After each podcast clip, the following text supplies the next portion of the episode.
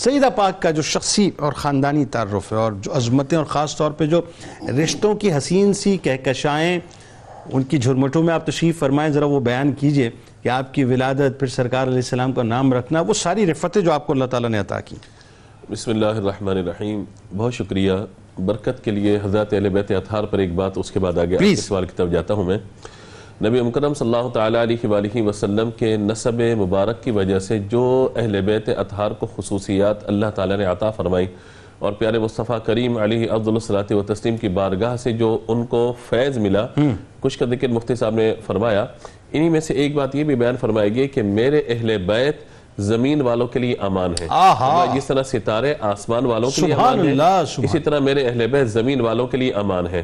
اب امان کا معنی کیا ہے امان کا مطلب یہ ہوتا ہے کہ اگر کہیں کوئی خدا نخواستہ کسی پر ظلم کر رہا ہے یا کسی ظلم کا شکار ہونے والا ہو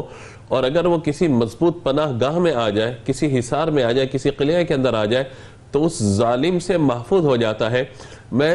آج کے دور کے تناظر میں بلکہ ان حالات میں جو کراچی میں کل کا دن گزرا ہے میں برکت کے لیے یہ بھائی بات سبحان کرنا اللہ، کیا چاہتا اچھا ہوں جملہ ہے، ہاں۔ کہ آپ دیکھیے کہ کتنی مرتبہ یہ ہوا بھائی شہر کراچی میں طوفان آ جائے گا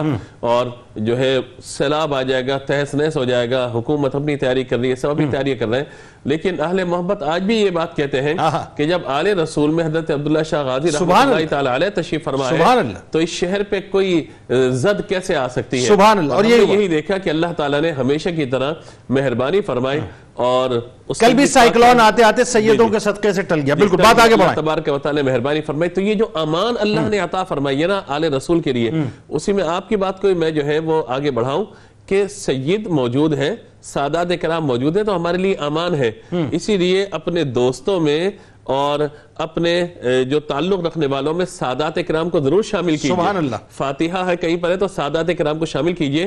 ہمارے امام سید اعلیٰ حضرت رحمۃ اللہ تعالی علیہ جن کا کل پچیس اول مظفر کو عرس ہوگا ان کے یہاں یہ تھا کہ تبرک جب تقسیم ہو رہا ہوتا تھا تو باقی لوگوں کو ایک ایک حصہ دیا جاتا تھا مگر سادات کرام کو دگنا حصہ دیا جاتا اللہ تھا اکبر۔ حضور کی قرابت داری کی وجہ سے اللہ اکبر۔ تو یہ سارا معاملہ ہے اب ہاں آ جاتے ہیں اس جانب جس طرف آپ نے پوچھا نبی مکرم صلی اللہ تعالیٰ علیہ وآلہ وسلم کی چار شہزادیاں ان میں سے جو خاص طور پہ حضرت بی بی سیدہ فاطمہ الزہرا رضی اللہ تعالی عنہ کا مقام و مرتبہ ہے کس سے ڈھکا چھپا نہیں ہے اور اللہ تبارک و تعالیٰ کے حکم سے میرے آقا علیہ سات وسلام نے حضرت علی المرتضی شیر خدا کرم اللہ تعالیٰ وجہ الکریم سے ان کا عقد فرمایا نکاح فرمایا پھر اللہ تبارک و تعالیٰ نے انہیں تین بیٹے عطا فرمائے اور پھر دو شہزادی عطا فرمائے عمر کے اعتبار سے یعنی سب سے کم عمر جو ہے وہ حضرت ام کلثوم رضی اللہ تعالیٰ عنہ ہے ان سے بڑی حضرت زینب ہے اور پھر تین صاحبزادے جو حضرت حسن و حسین حضرت محسن رضی اللہ تعالیٰ عنہ مجمعین اب ان کا معاملہ کیا ہے کہ جب ان کی ولادت ہوتی ہے تو نبی مکرم علیہ صاحب والسلام نے اپنی بیٹی کے نام پر ان کا نام رکھا ام کلثوم اللہ اپنی بیٹی کے نام پہ نام رکھا ام کلثوم اور آپ دیکھیے کہ رشتوں کی نسبت کیا ہے کہ اگر بھائیوں کی طرف دیکھیں تو جنتی نوجوانوں کے سردار ہیں اللہ ٹھیک ہے حضرت اللہ اللہ تعالیٰ عنہ کی طرف دیکھیں تو تمام اولیاء کے سردار سبحان صحابہ اللہ، کرام اہل سبحان بیت میں کیا مقام و سبحان مرتبہ اللہ، سبحان اللہ۔ اور نبی مکرم علیہ سات وسلام کے پرورش یافتہ حضور صلی اللہ تعالیٰ علیہ وآلہ وسلم کا بچپن حضرت علی کے گھر میں گزرا اللہ۔ حضرت علی کا بچپن حضور کے گھر میں گزرا اللہ، یہ اللہ، ساری نسبتیں اللہ، دیکھیے آپ سبحان اللہ۔ اور اس کے بعد آپ آگے دیکھیے کہ حضور صلی اللہ تعالیٰ علیہ وآلہ وسلم نے اے، حضرت علی کی اولاد سے کس طرح پیار فرمایا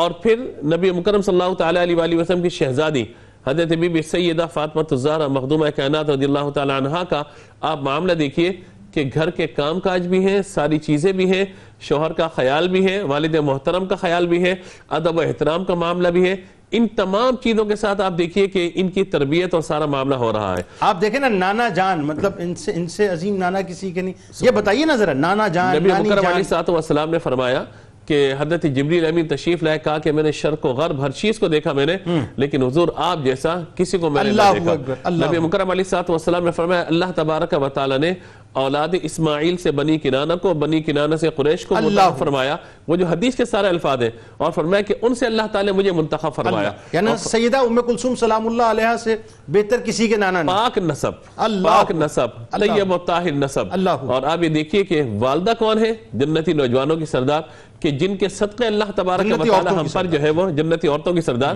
جن پر جن کی وجہ سے اللہ تعالی ہم پر مہربانی فرماتا ہے اور ہمارے بزرگوں نے تو یہاں تک لکھا کہ ہم ان کا واسطہ کیا دے الہی بحق بنی فاطمہ ہاں، کہ برقول ایما کنی خاتمہ اگر دعوت امرت کنی ورقبول منو دس و دامان آل رسول اللہ بس بات یہ ہے کہ حقیقت میں وہ لطف زندگی پایا نہیں کرتے جو یاد مصطفیٰ سے دل کو بہلایا نہیں کرتے محمد مصطفیٰ کے باغ کے سب پھول ایسے ہیں جو بن پانی کے تر رہتے ہیں مرجھایا نہیں کرتے اللہ اکبر۔ حضور صلی اللہ تعالیٰ علیہ وآلہ وسلم کی جو شہزادی ہے اب یہ ان کی شہزادی حضرت ام کلثوم رضی اللہ تعالیٰ عنہ آپ دیکھیے کہ اللہ تبارک و تعالیٰ نے کیا مقام و مرتبہ انہیں عطا فرمایا اور کس گھر کا انتخاب ان کے لیے فرمایا تو یہ جو نسبتیں ہیں اور خاص طور پر اگر مزید پیچھے جائیے تو حضرت بی بی سیدہ فاطمہ الزہرا رضی اللہ تعالیٰ عنہ کی والدہ محترمہ حضرت سیدہ خدیجہ الکبریٰ رضی اللہ تعالیٰ عنہ ملکۃ العرب ان کا مقام کتنا بلند و بالا اللہ ہے اکبر۔ تو یہ جو نسبتیں ساری آپ کو نظر آتی ہیں دائیں بائیں آپ دیکھیے کہ جس گھر کے آپ اندر کی بچہ بہن پیدا سیدہ ہوتا ہے زینب سلام اللہ سیدہ علیہا، زینب رضی آپ اللہ دیکھیے۔ تعالیٰ عنہ کا آپ دیکھ لیجئے پھر ان کی خالاؤں کا ذکر آپ دیکھ لیجئے اللہ پھوپھیوں کا اکبر۔ ذکر دیکھ لیجئے تو یہ وہ حسین کہکشاں ہیں رشتوں کی کہ آپ بیان کرتے چلے جائیے اور محبتوں کو بڑھاتے چلے جائیے اللہ